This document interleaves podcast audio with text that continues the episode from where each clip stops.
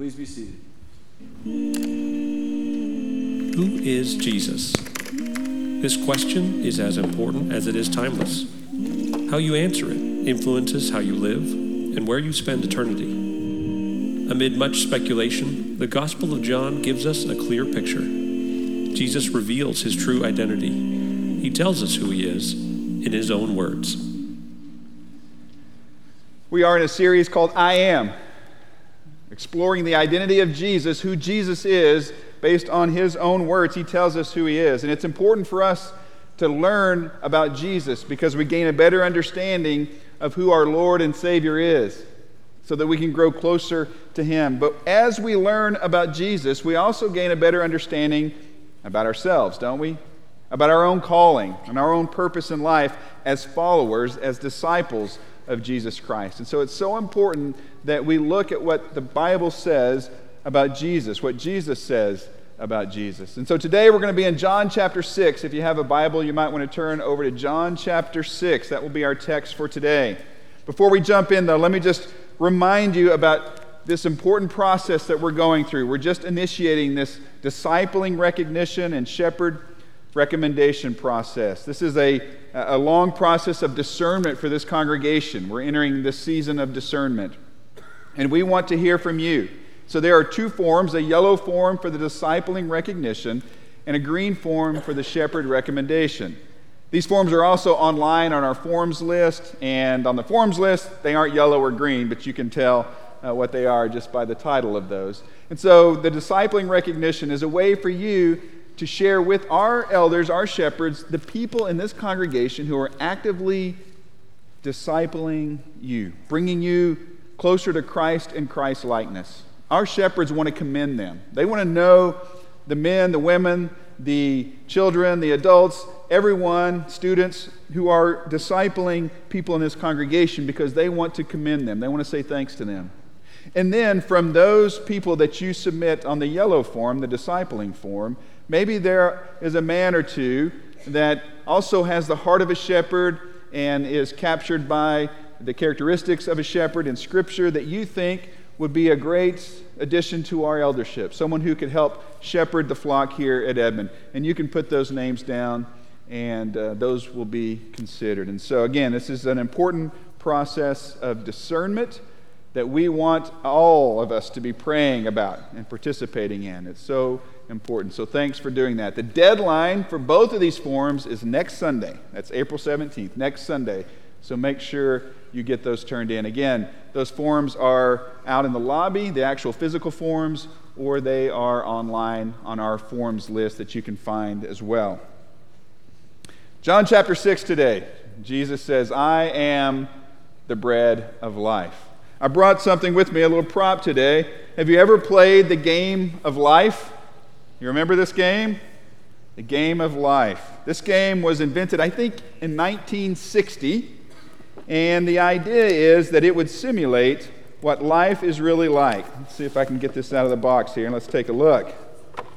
This morning at first service, uh, the whole thing fell apart on me, so we'll try, we'll try to keep it together here. It's that wheel. You got to watch that wheel. So, this is the game of life. You can see it has, uh, maybe you can see, it has a starting place and it has a finishing place. And as you weave and go through the different challenges and obstacles and opportunities of life, you make decisions. But you also have life happen to you. And the idea, again, is that this simulates real life. But what's interesting about this is if you're like me and you play a game, one of the very first questions you have is what? How do you win? How do you win at the game of life? Do you know how you win at this game? You make the most money. You accumulate the most money. And if you look, just about every space on this board has to do with money either spending or gaining money, either earning or losing money. You had a child, that's going to cost you money. it's time to pay taxes, that's going to cost you money. You got a promotion at work, you get some money.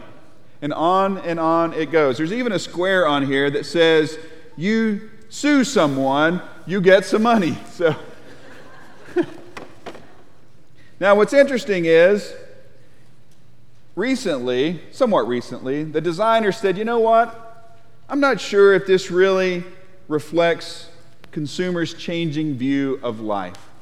And so they said, we need to add some things to it. And one of the things they added to it was now you can do good deeds, and you can be rewarded going through life doing good deeds, like saving an endangered species. You know, that's something you can do on a Tuesday, right? or opening a health food store, a great good deed, opening a health food store, or recycling and saving the planet. But even then, you know what's interesting? They had to come up with some way to reward good behavior and good deeds. So, how did they do that? With money. so, you open a health food store, you get $100,000.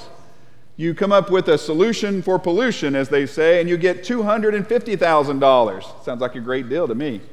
So, again, the idea is you go through life and you try to accumulate as much money as you can, and then you'll be the winner. But another change they made in the redesign in 2007 is instead of having one place to start, it had multiple places. Multiple places to start life. And it had no particular end. There wasn't an end. There wasn't a place, a spot on the board that said, This is the end. Isn't that interesting? A reporter who was reviewing the game said this about the redesigned game. He said, It is the selling point of the game. Life has no goal. she went on to say that life is aimless. She was describing the board game, but isn't that sometimes how we feel? Maybe you haven't played this game, but I can assure you, you have played the game of life. You have gone through life and had life happen to you, good, bad, and some maybe in between. You've gone through life taking step after step, spinning the wheel, and you've made decisions. And maybe you've lost money, and maybe you've gained money. And all along, you've decided and wondered and tried to find out what is the goal? Where am I going? How do I know if I win at this thing called life? And for many of us, we're just wandering aimlessly. There seems like there isn't a goal. We're just going around and around the board. We're just spinning the wheel and spinning the wheel and seeing what happens in life. Now, back in Jesus' day, of course, they did not have the game of life, but in many respects, they did have the game of life. Yeah, the rules were different, the circumstances were different, but they, like many of us, were looking for something that gave them fulfillment.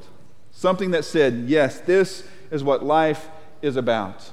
This is why I'm here. This is what brings me peace and a level of contentment. This is where I find fulfillment.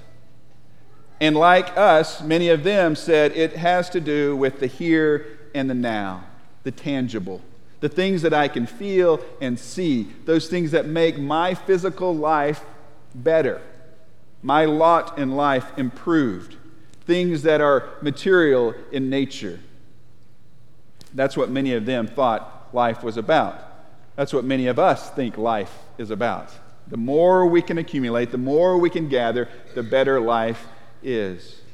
And Jesus came along and he redefined the rules of the game of life. He didn't just redesign life, he basically turned life upside down, didn't he?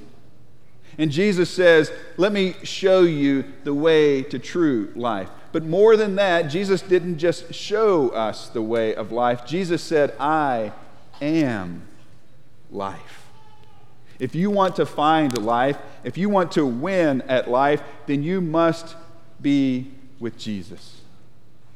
Last week, when we talked about Jesus' statement, I am the Good Shepherd in John chapter 10, we called attention to that claim that Jesus made in John 10, verse 10. He said, I came to give you life in all of its fullness. That's what the New Century Version says. Some versions say life, abundant life. Some, some versions say uh, some form of satisfaction. I came to give you a satisfied life, life to the full.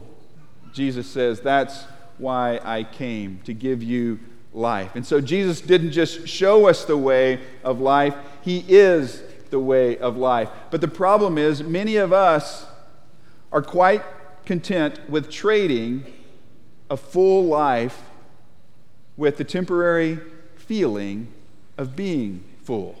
You know what I'm saying? We will trade the long term, eternal view of abundant life with what we want or think we need right here and right now. In John chapter 6, Jesus has a huge crowd gathered, over 5,000 people there. And if you know very much about the Bible, or if you grew up going to Bible class, you probably remember the story of Jesus feeding the crowd of over 5,000 using just a boy's small lunch, two fish and five pieces of bread. And Jesus feeds this crowd. It's a miracle, obviously. Can you imagine being there that day and seeing this, participating in this, watching as this unfolded in front of you, and having food handed to you as much as you wanted? Clearly, this was a sign for the people to show them that Jesus wasn't ordinary that Jesus was special, that he was from God. And that's why people gathered around him, because he could do things that other people couldn't do.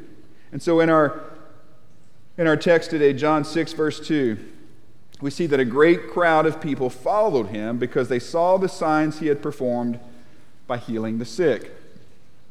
Note that word signs there. We'll come back to that in a minute. I don't think it's a mistake that John, inspired by the Spirit, uses that word signs. So a great crowd is following Jesus because why? Because they've seen him do these miracles, heal people no one else can do. And now they're gathered and Jesus is feeding them in a miraculous way. Their stomachs are full and they're thinking, you know what? I could get used to this. This is a good deal. I want more of this. That's the nature of consumption, isn't it? When we consume, it only leads us to consume even more. That's the nature of human desire. When we desire something and we get a little bit of it, or even sometimes a lot of it, we continue to desire more. If you're hungry and you eat, even if you go to one of those all you can eat buffets, you get as much as you can stand. What's going to happen pretty soon? You're going to get hungry again. That's why people go back to the buffets. That's the nature of desire. You're never satisfied, it never brings complete fulfillment. So, this crowd is seeing what Jesus can do, and the light bulb goes off in their minds. We need to keep this guy around. Maybe he is more than just a guy. Maybe he is from God. Maybe he's a prophet or something like that, they reason. In fact, maybe he is more than that. Maybe he is the Messiah. Maybe he is the king we've been waiting for. And in their minds, remember, this king, this Messiah, is going to set up an earthly kingdom, something tangible, something that would benefit them in the here and the now. He's going to overtake Rome, he's going to set up a kingdom, he's going to have a military. Their lives would be better because they were the chosen, the covenant people of God, they reasoned. In verses 14 and 15, we see Jesus knows their hearts, he knows their minds. They're ready to make him king by force, the text says. And so he withdraws from them. That's not a part of his agenda. I think it's interesting, just as sort of a side note, they are ready to make Jesus king by force, whatever that means. They're going to stand up for him, they're going to fight for him, or maybe they're going to force him to be king. Whatever it means, it means they are convicted. They have this passion, this enthusiasm this energy to make Jesus king. Why? Because they want the physical, tangible kingdom they think he's going to set up. And what happens when he reveals to them that this kingdom is not primarily physical, material? It is eternal, it is spiritual. Where does their, where does their enthusiasm go? Where does their passion go? Are they willing to fight to make him king then? Sure doesn't seem like it. So Jesus withdraws from them and then in John 6, you have the story of Jesus walking on water. We won't take the time to look at that, but a miracle again, a sign again. Jesus walks on water. He gets to the other side. Let's pick up the text there in verse 25. When they found him on the other side of the lake, they ask him, Rabbi, when did you get here? well, he walked on the water. Jesus answered, Very truly I tell you, you are looking for me, not because you saw the signs I performed. There's that word again, signs in other words, he's saying, not because you think I am truly the Messiah from God, Why did they follow him? He says, But because you ate the loaves and had your fill, because I filled your stomachs. That's why you're following me. Verse 27 Do not work for food that spoils, but for food that endures to eternal life, which the Son of Man will give you. For on him God the Father has placed his seal of approval. Then they ask him, What must we do to do the works God requires? Jesus answered, The work of God is this to believe in the one he has sent. So they ask him, What sign then will you give that we may see it and believe you? What will you do? That's remarkable to me that they ask that question. After all they've seen, after all they've been through. But back up a little bit. What does Jesus say? Jesus says, You're craving temporary food.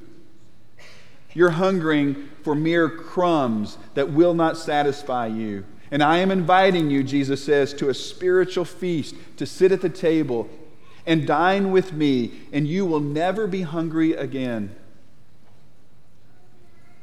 Food that will satisfy you.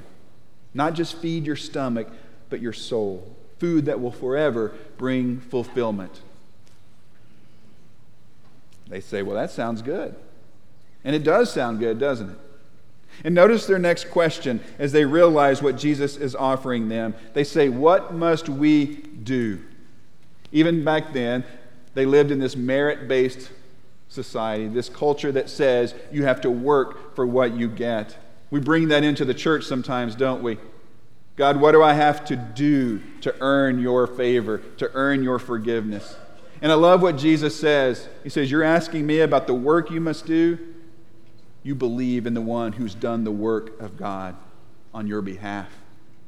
Okay, so we're supposed to put our faith in you. Okay, they're tracking with Jesus. We're supposed to believe in you. Okay, Jesus, give us a sign, show us something so that we don't waste our belief and our trust in someone like you who may or may not be from God. We need confirmation here. So give us a sign.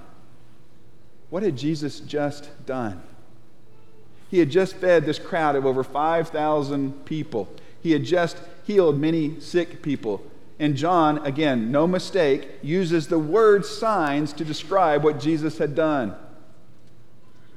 They asked for a sign, and Jesus had given them signs already. You see, their immediate desires overshadowed their deepest needs.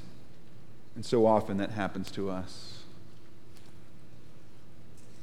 as they were thinking about this, it's almost like they thought about and maybe discussed their history, their past. And they remembered a sign that their ancestors had. Hey, our ancestors got a sign. Moses gave them manna. Moses gave them bread from heaven. Moses provided for their needs. Again, you see where their minds are, right? Stomachs. Moses gave them food. So, Jesus, it was great that you fed the crowd one time, but they got daily bread from Moses. And Jesus corrects their assumption. He says, Now, first of all, it wasn't Moses that provided the food, the food came from God. It was manna from heaven. And it wasn't just about your physical needs, it wasn't just about filling your stomachs, it was about giving you life. Look at verse 33. For the bread of God is the bread that comes down from heaven and gives life to the world.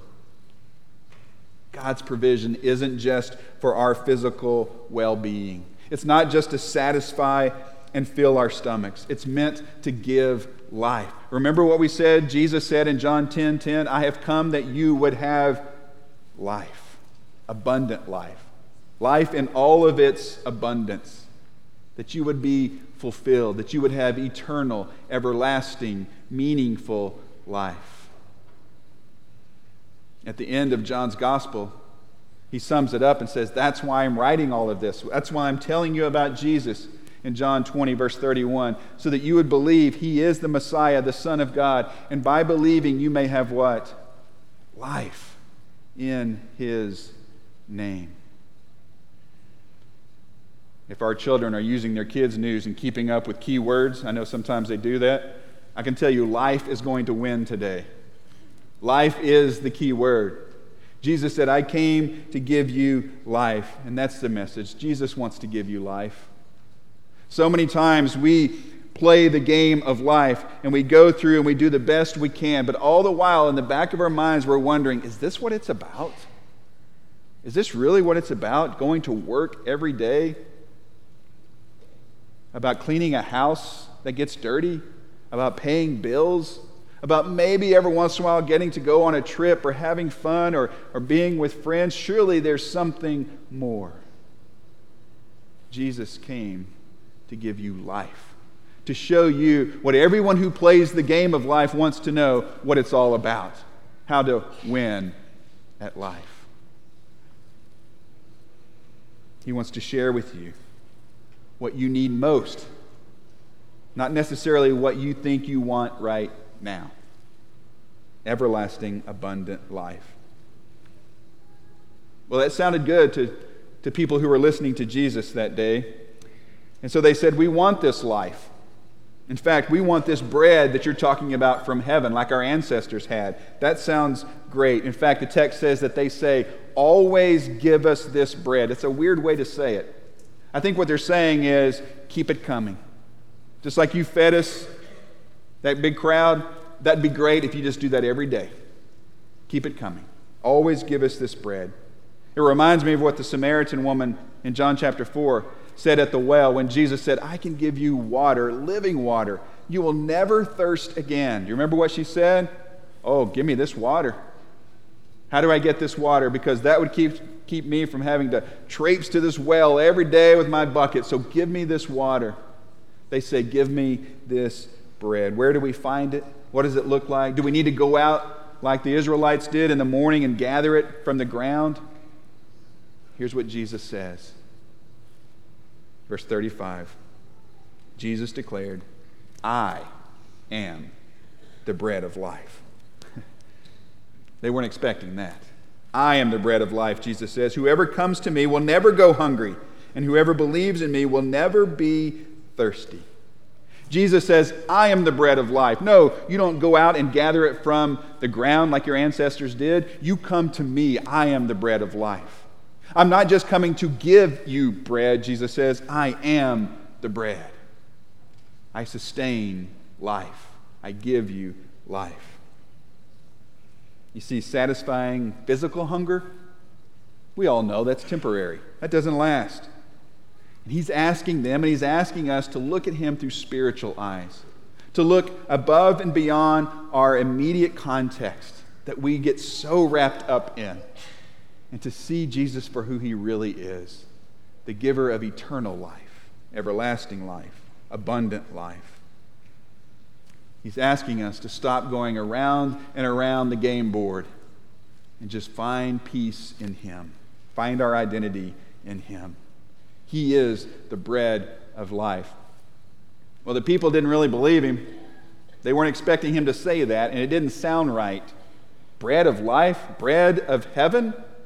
You're not the bread from heaven. You're the carpenter's son from Nazareth. We know you. And Jesus again says who he is, making an appeal to them to find life in him. Verse 47 Very truly I tell you, the one who believes has eternal life. I am the bread of life. Your ancestors ate the manna in the wilderness, and yet they died. But here, you can almost see him pointing at himself, at his own body. But here is the bread that comes down from heaven, which anyone may eat and not die. I am the living bread that came down from heaven. Whoever eats this bread will live forever. This bread is my flesh, which I will give for the life of the world.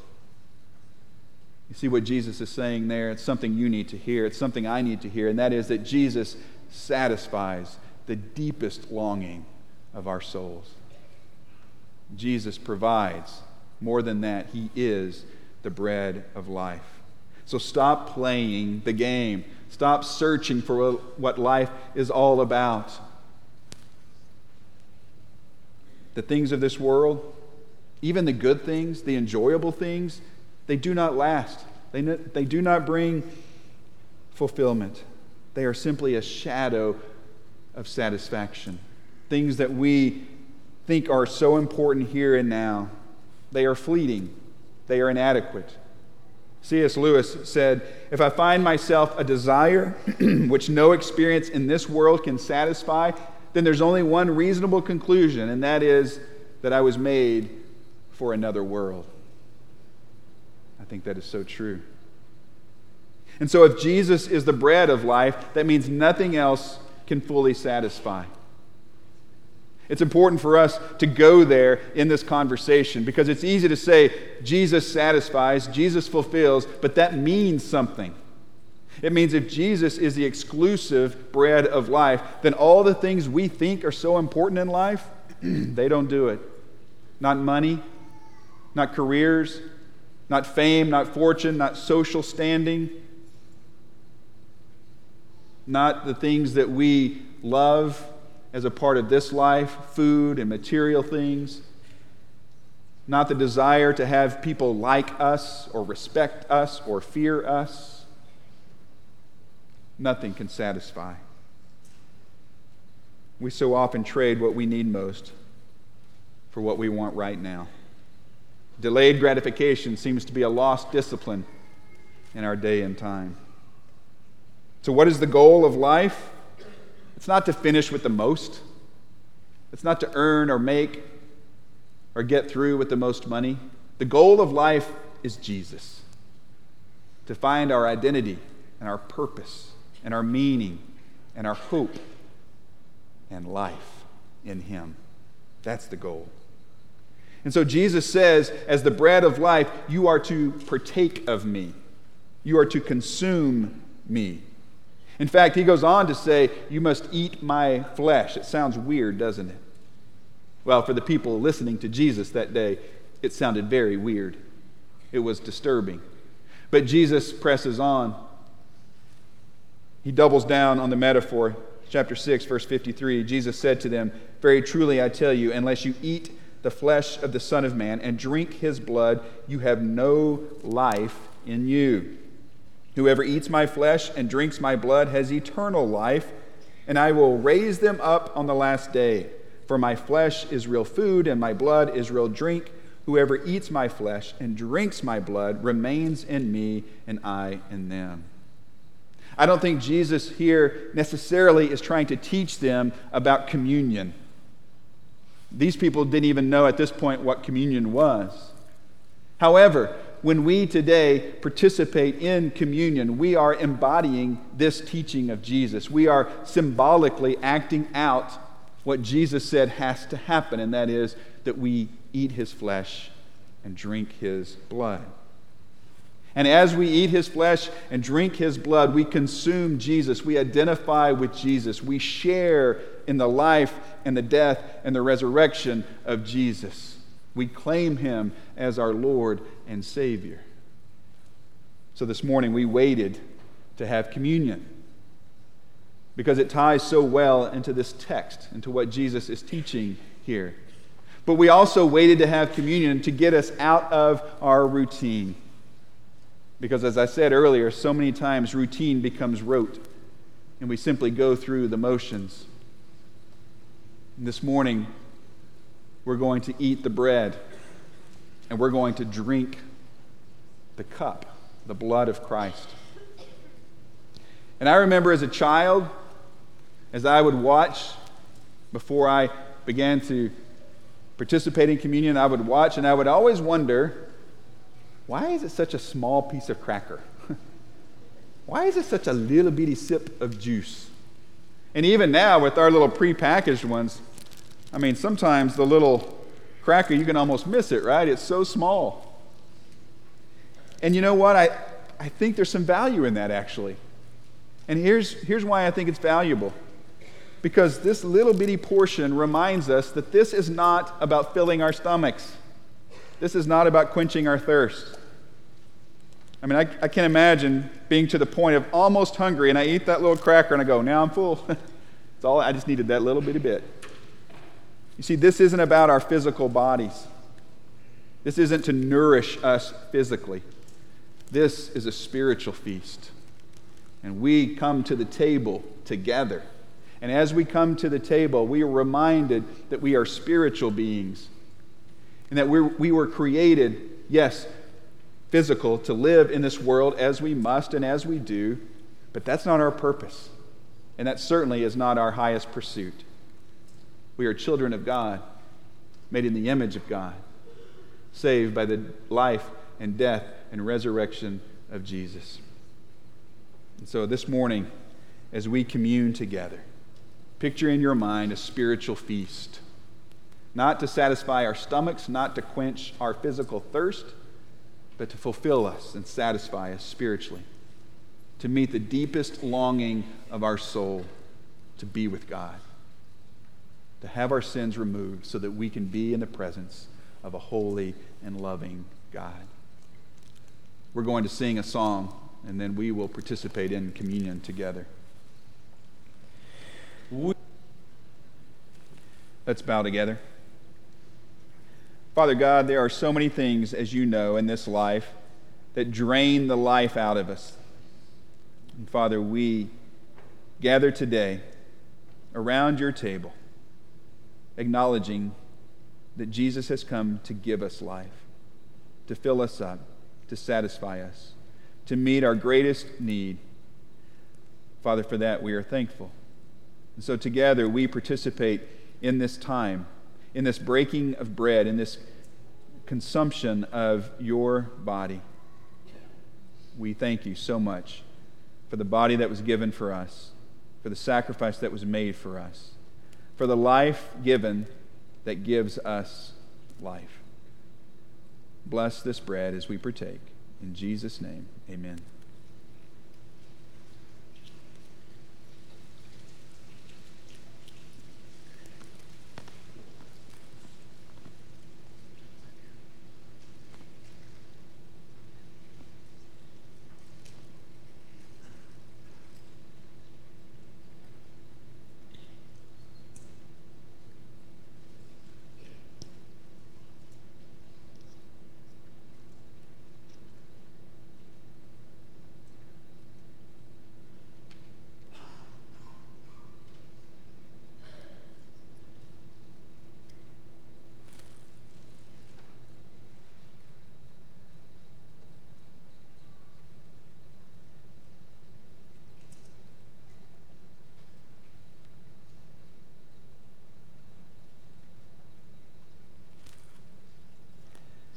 God our Father, as we now take this cup and we drink this cup, we are reminded of the blood of Christ, the blood that was shed for us, the blood, the precious blood that was spilled on the cross.